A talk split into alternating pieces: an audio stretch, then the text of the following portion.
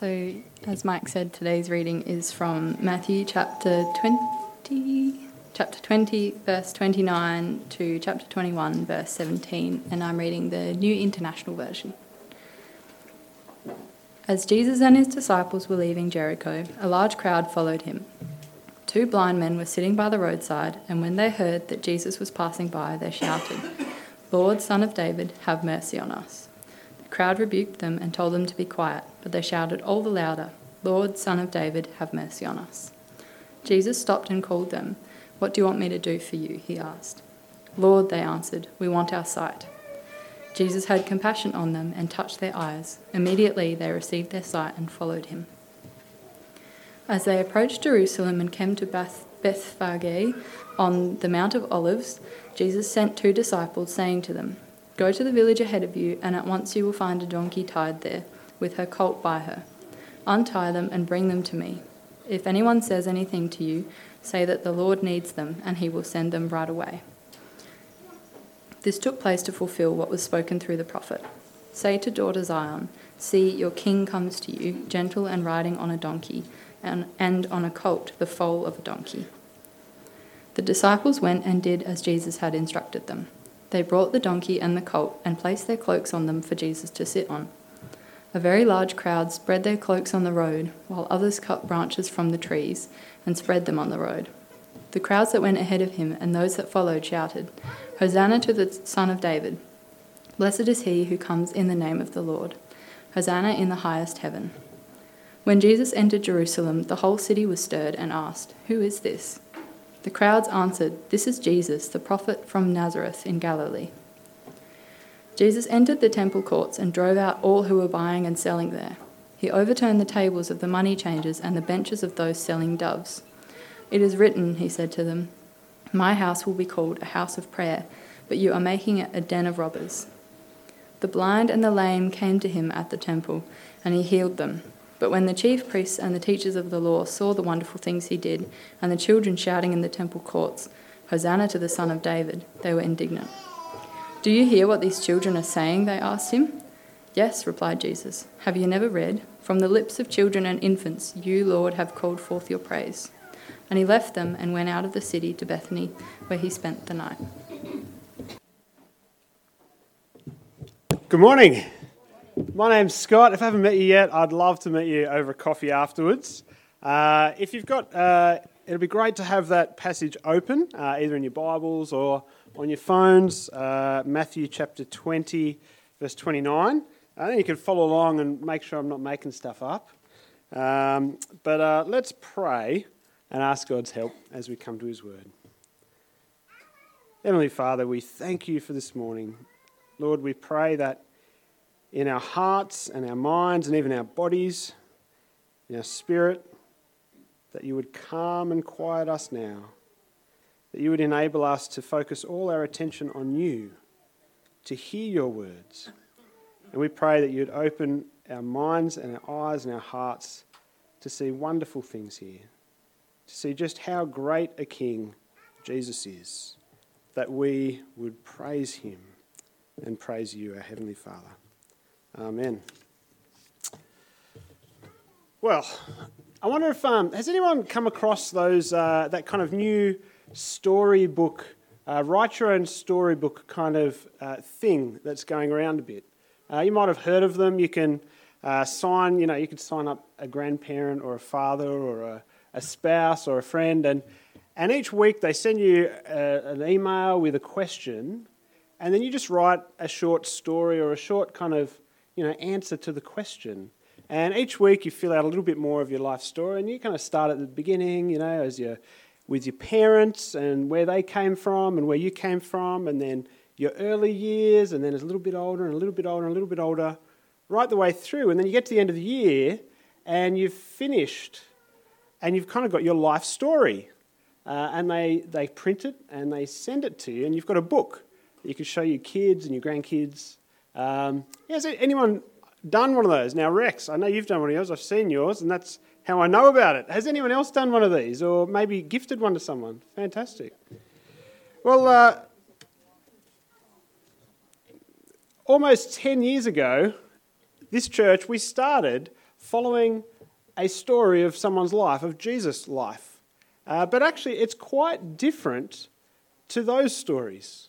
And it's quite different because when those, those write your own story, you slowly work through and you, you kind of give an equal amount of time to all the parts of your life. But as we've worked through the book of Matthew, it's actually really helpful to notice that Matthew is not like that. When he records Jesus' biography, he doesn't sort of have a, an equal chapter on his, his birth and an equal chapter on his childhood and then teenage Jesus and then adolescent Jesus and Jesus at work and then... No, actually, the book of Matthew is kind of really imbalanced like that. See, Matthew only spends the first two chapters, just two chapters, covering all of Jesus' family tree, the way he was born, which is pretty miraculous, and then his entire childhood in two chapters. Then he skips over thirty whole years where he doesn't even pick up the story again until Jesus, at the age of thirty, begins his public ministry. So after two chapters on Jesus' family, his birth, his childhood, Matthew spends eighteen chapters focusing on three years of Jesus' public ministry. And then, when we come to the very end of Matthew, the chapters that we're looking at from chapter twenty to twenty-eight, he spends these last seven and a half chapters focused just on one week. Two chapters for thirty years,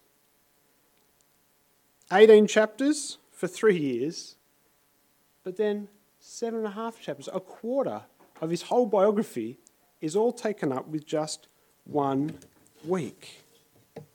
And this is really helpful and really significant for us because it shows that Matthew is slowing us down and focusing in on this one week as the most important part of Jesus' ministry. That's the climax, isn't it, of the story. From the very beginning, page one, Matthew has told us that Jesus is God's promised king. All the way along, he's used the Old Testament scriptures to show and prove that claim. And now, Jesus, the one who's done amazing miracles, who taught with authority, the one who fulfilled prophecies, is on his way to Jerusalem, the city of the king, the city of his forefather David. He's on his way to claim his crown. And three times, as Mike has told us, he had warned what would happen when he got there. The religious leaders would arrest him, reject him, beat him, put him to death, and he would rise again. And so as we come to uh, this last week, this one week, the Easter week, there's tension in the air as Jesus and a crowd walk into Jerusalem, where he will ascend to the throne. You've got a little uh, outline there you can follow along. Uh, this is our first point, Jesus, the merciful King. Have a look at verse twenty-nine. As Jesus and his disciples were leaving Jericho, a large crowd followed him. Two blind men were sitting by the roadside. And when they heard that Jesus was going by, they shouted, "Lord, Son of David, have mercy on us." Now, for a moment, I just want you to kind of park that scene and imagine a different scene. Imagine a few months ago, Charles, on his way to Westminster Abbey, on his way to his coronation service in his big fancy royal carriage, and uh, someone runs up, covered in grease, and they kind of wave him down, wave him down, and, and Charles tells the carriage to stop, and he winds down the window, and this guy says, Charles, Charles, can you help me? My car's broken down. I need you to help me fix it, get it back on the road. Now, I imagine that uh, his security detail would probably, you know, shoo this person away, you know, give him the number for the R A A, and, uh, and Charles would continue on his way. And it would be fair enough, wouldn't it? I mean, fixing cars is not really uh, the king's job. Even if Charles knew how to fix the car, it's, he's got more important things to do. He was on his way to be crowned as the king. switch back to Jesus. Jesus, with a crowd in tow, on his way to Jerusalem to be crowned as king. And two blind guys start calling out to him. They want to slow down the procession. They ask him for mercy. And notice what they're asking for here. A little bit like, you know, someone asking King Charles to come and pretend to be a mechanic. They ask Jesus for something that you would not normally ask a king. They don't ask for a handout or a reform of the welfare system, but they ask for their sight back. Now, it's pretty bizarre, isn't it, to ask a king to fix your eyes? I mean, what king can do that? Except these two blind men, they know what kind of king can do that. They know who Jesus is, the Son of David, the king that God had promised. He's the one they've been hearing all these stories about, how Jesus had healed, how Jesus had walked on water, how Jesus had fed thousands of people from one kid's lunchbox. They knew that the kind of king that Jesus is, is the kind of king not only with the power to heal, but who is merciful enough to stop, to pause his progress towards Jerusalem, and to show them kindness and compassion. See, Jesus didn't come to heal every Joseph, Nathaniel, and Eliezer that came his way, but he is the merciful king. Have a look at verse thirty-four. He shows what kind of king he is. He had compassion on them and touched their eyes. Immediately they received their sight and followed him. So even with his crystal clear focus on Jerusalem, Jesus had the compassion and mercy to stop and help these two blind men.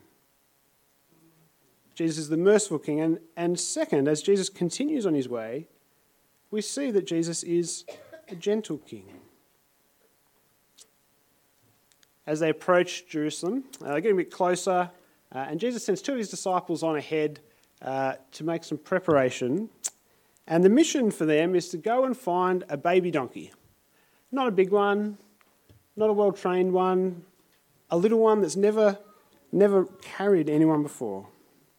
Now, everyone knows if you're going to rock up into a city and sort of claim the city and come in and, and claim to be king, you ter- you've got to turn up kind of impressively, don't you? You know? If you're rocking up, you've got to flex some muscle and say, hey, I deserve to be king, look at me. And so the U S presidential candidates, you know, they come in on their private jets or their choppers. They've got all their security detail, you know, with the little earpieces and the black suits. And, you know, they're looking important and tough, and there's kind of a show of of power and authority. You've got King Charles with his royal guard on their horses and their, their red suits and their big funny hats, and Caesar Augustus with his chariot and his centurions, and Xi Jinping with all his rocket launchers and his tanks and his soldiers. You know, if you, if you want to go and turn up and go, hey guys, I'm taking over this place, I'm king, that's how you do it. But Jesus doesn't go for power and force and show. Jesus is the gentle king. Now, who's been uh, following the story of the Danish royals of late?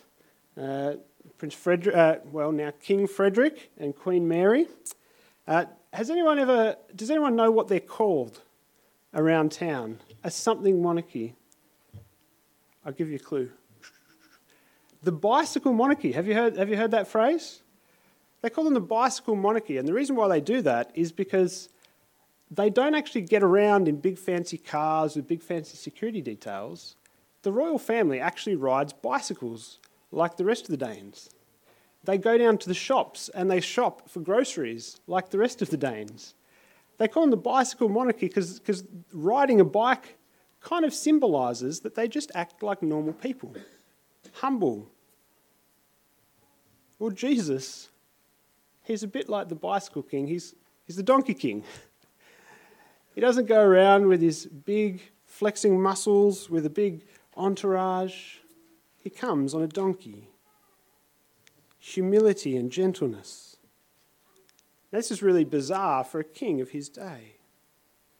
But it was actually exactly what the prophets had said would happen, right down to the detail of the age of the donkey he was riding. Not in days or months, but, you know. Have a look. The prophet Zechariah, verse four. Matthew, Matthew tells us, actually, this was written about. This took place to fulfill what was spoken through the prophet.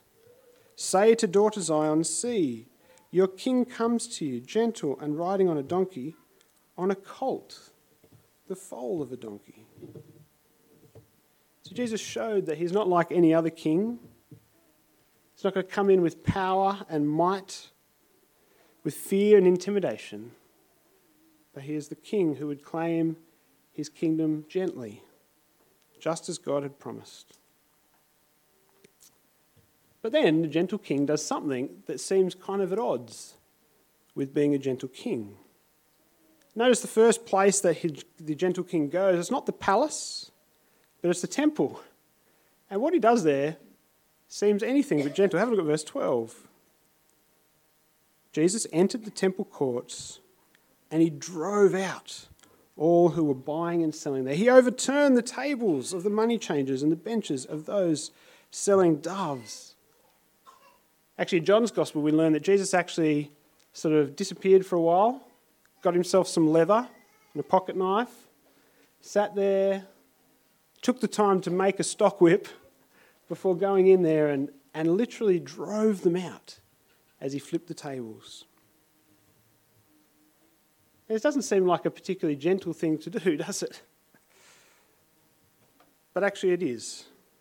See, as well as being the merciful and gentle king, Jesus is the zealous king. Now in history, there's uh, there are plenty of erratic rulers, aren't there? Plenty of rulers who are, you know, kind of Jekyll one minute and Hyde the next. You know, whether they're paranoid or whether they've, you know, eccentric or they've got, you know, some they're actually, you know, genuinely insane, or whether they're just human. And, you know, one minute they're decent and the next minute they're unreasonable. England's King George the Third. This is great. He was going through the great Windsor Park and he ordered that his carriage stop so he could go and talk to an oak tree. It's kind of bizarre. Now, the Russian Tsar, Peter the First, he lined up all of the Russian nobility on the street and came along with a pair of scissors and shaved all their beards off. And the Chinese emperor, this one's my favourite, Emperor Zhengde, I don't know how to pronounce it, he was leading a group of soldiers on a mission to capture Uh, an enemy, and while he was with his soldiers, you know, on the hunt, he got a messenger come and tell him, actually, another group of soldiers has already found the guy. We've got him locked up. Well, what did Zhengde do? He didn't want to spoil his fun. He said, release him. Let him go. I want to catch him. And so they let the prisoner go just so he could go and capture him himself. So there are lots of rulers, aren't there, who are inconsistent. Lots of rulers who can be hot one minute, cold the next. Rulers who are, aren't completely sane or consistent. But actually Jesus is not anything like those rulers, is he? Jesus is the most completely sane and consistent human that I've ever come across. He is the most in control individual you'll ever find. You look at him, under pressure, under threat. Jesus never flip-flops. He never he doesn't have any split personalities. He never contradicts himself. He isn't inconsistent. Unlike every one of us, Jesus is completely consistent. And here, actually, Jesus' mercy and gentleness go hand in hand with what we see here of his zeal in turning the tables and driving people out of the temple. Well, how? Jesus' words help us understand. You notice that he actually he quotes two Old Testament scriptures. Uh, first, Isaiah fifty-six. He says, my house will be called a house of prayer. And second, Jeremiah seven, he says, but you are making it a den of robbers. So he's not just driving anyone and everyone out of the temple. He's driving the people out of the temple who are desecrating the temple, the people who are defiling the temple, the people who are making it impossible for God's people to come into the temple and pray as it was supposed to be. See, in Isaiah fifty-six, God said that the temple was a place for people from all nations who would be able to come and pray. But God had warned through Isaiah that Israel's watchmen, her rulers, would become greedy and blind, and they would block God's people from being able to come to him. Isaiah said that God would come himself and he would drive these false shepherds, these greedy people, out of his temple so that he could invite his people back in to receive mercy and compassion and gentleness. In Jeremiah seven, when God's people thought that because they had the temple, it didn't matter what they did, they could get away with doing whatever they wanted, they could keep sinning because, because of the temple, it's okay, we've got the temple, God will have to accept us. Well, in Jeremiah seven, God warned his people he would destroy this temple just like he destroyed the first temple. Jesus quotes these passages. Jesus is the gentle and merciful King, and how does he display that? By driving out these false leaders who are holding God's people back from coming to receive God's mercy, from coming to experience God's gentleness. See, they, these leaders were treating the temple as an opportunity to come and line their own pockets, an opportunity for them to gain power and flex muscle. But the number one way that God's gentle, merciful King shows his gentleness and mercy to his people is by making sure they can access God's house, by making sure they can come and receive mercy and forgiveness and grace.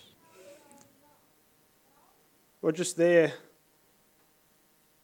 Mark, uh, Matthew quotes from Zechariah chapter nine, verse four. Your king comes to you gentle and riding on a donkey. Well, actually, the verse just before that, God had said that guarding his temple is exactly what he'd do. Listen to this. Zechariah nine, verse eight. I will encamp at my temple to guard it against marauding forces. Never again will an oppressor overrun my people, for now I am keeping watch. Rejoice greatly, daughter Zion. Shout, your king comes to you, righteous, victorious, lowly, and riding on a donkey. See, while it would have been a shock to everyone at the time, Jesus is actually doing exactly what God said his king would do. Gentle, merciful, and zealous, purifying God's place. But uh, it's not going to go down particularly well uh, with the religious leaders, is it? It'd be like if uh, Donald Trump uh, turned up at Texas, uh, the primaries are going, and and the, the National Rifle Association had a big convention, and you know all the all the firearms manufacturers, they've all got their displays full of guns, and. And if Donald Trump rocked up and jumped on a, roll, a steamroller and just sort of steamrolled through the convention and crushed all the guns and shouted, ban guns from America, you don't imagine it would go down too well in the biggest gun-toting state in the U S, would it? Well, it's a little bit like that when Jesus rocks up into the temple and drives out these leaders who are corrupt, exposes their corruption. They don't take too kindly. Have a look at verse fifteen. When they, the chief priests and the teachers of the law, saw the wonderful things that he did, and they heard the children shouting in the temple courts, Hosanna to the Son of David, they were indignant. Jesus, do you hear what these children are saying? They asked him. Yes, replied Jesus. Have you never read? From the lips of children and infants, you, Lord, have called forth your praise. And he left them and went out of the city. See, point four, Jesus is the majestic King. Well, back in the day, uh, when I was growing up in Sydney, uh, you know, it's like in the, in the playground, there's always the kids that try and act tough. And, uh, you know, there were sort of, you know, kids that would go around acting all that, and uh, rumours would fly about, you know, so-and-so's in this gang and so-and-so's in that gang and, you know, watch out for them, they're in the Yakuza and all this kind of stuff. And uh, you knew that most of the time it's just people talking rubbish, talking hot air. Uh, but but when a real tough kid came along, you know, one of these kids that really was in one of these gangs and, you know, mucked about with some pretty dangerous people, you'd soon find out who the fakers were and who the real deal were. Because the fakers would chicken out when faced with the real deal. They, the real deal would hold the ground. And that's when you knew you were going to have a fight. See, the religious leaders here, they come to Jesus and they throw down the gauntlet. They say, hey, Jesus, you're not the real deal. We hear what these guys are saying. They're saying you're the king we've been waiting for, but we know you aren't. You better get these guys to keep quiet or you're going to be in for a world of pain. We see Jesus, who is the real deal. He doesn't back down. Jesus tells them, actually, this is a fulfillment of Psalm eight. Jesus, in quoting here Psalm eight, and we see just this, this whole passage is just full of Old Testament scripture. Here Jesus quotes from the eighth Psalm. And when he does, not only is Jesus not backing down, he's actually doubling down. He raises the stakes. Because Psalm eight isn't just about children praising God's King. It's actually about children praising God himself, the Lord of all heaven and earth. Have a listen. Psalm eight, Lord our Lord, how majestic is your name in all the earth. You have set your glory in the heavens, and through the praise of children and infants you have established a stronghold against your enemies to silence the foe and the avenger. See, when the teachers or the chief priests come to Jesus and say, hey, can't you hear? They, these guys are calling you the king. Jesus goes, well, can't you hear? They're not just calling me the king. They're praising me because I am God, the Lord of heaven and earth, the one whose name is majestic in all the earth. Jesus raises the stakes and he drops the mic and he turns and walks away. So we see here that Jesus is the merciful king who takes time to care for the weak and lowly, the gentle king who comes in humility and not in force or showiness. He's the zealous king who protects and purifies God's house. But he's also the majestic king whose, whose glory comes from who he is, God, the creator of heaven and earth. Well, if this is the king who we follow and serve, what does it mean for us as a people to follow and serve this king? Point five. Well, firstly, because we have a merciful king, we must be people who show mercy. There's something so wrong, isn't there, when, when people who claim to follow Jesus don't have any compassion or time or mercy for people in need. There's loads of practical ways we can show this mercy and compassion. We can deliberately seek out opportunities. We can we can find Christian organisations where we can we can help resource and provide care. We can find ministries to be involved in where we care for people and help people. But it's also in the everyday. It's in the people just in our lives around us. And it's not just physical need, is it? Now, in this place, you know, there's there is physical need around us, but actually most people are pretty materially wealthy. Most people don't struggle to eat. There's a whole lot of other needs, aren't there? Emotional, spiritual, relational needs. And in some ways these are needs that are harder to deal with because we can't just throw a bit of money at them. Food? Oh, you're hungry? Great, here. Let me write you a check. Oh, you've got depression and anxiety. Schizophrenia, you've struggled for ten years.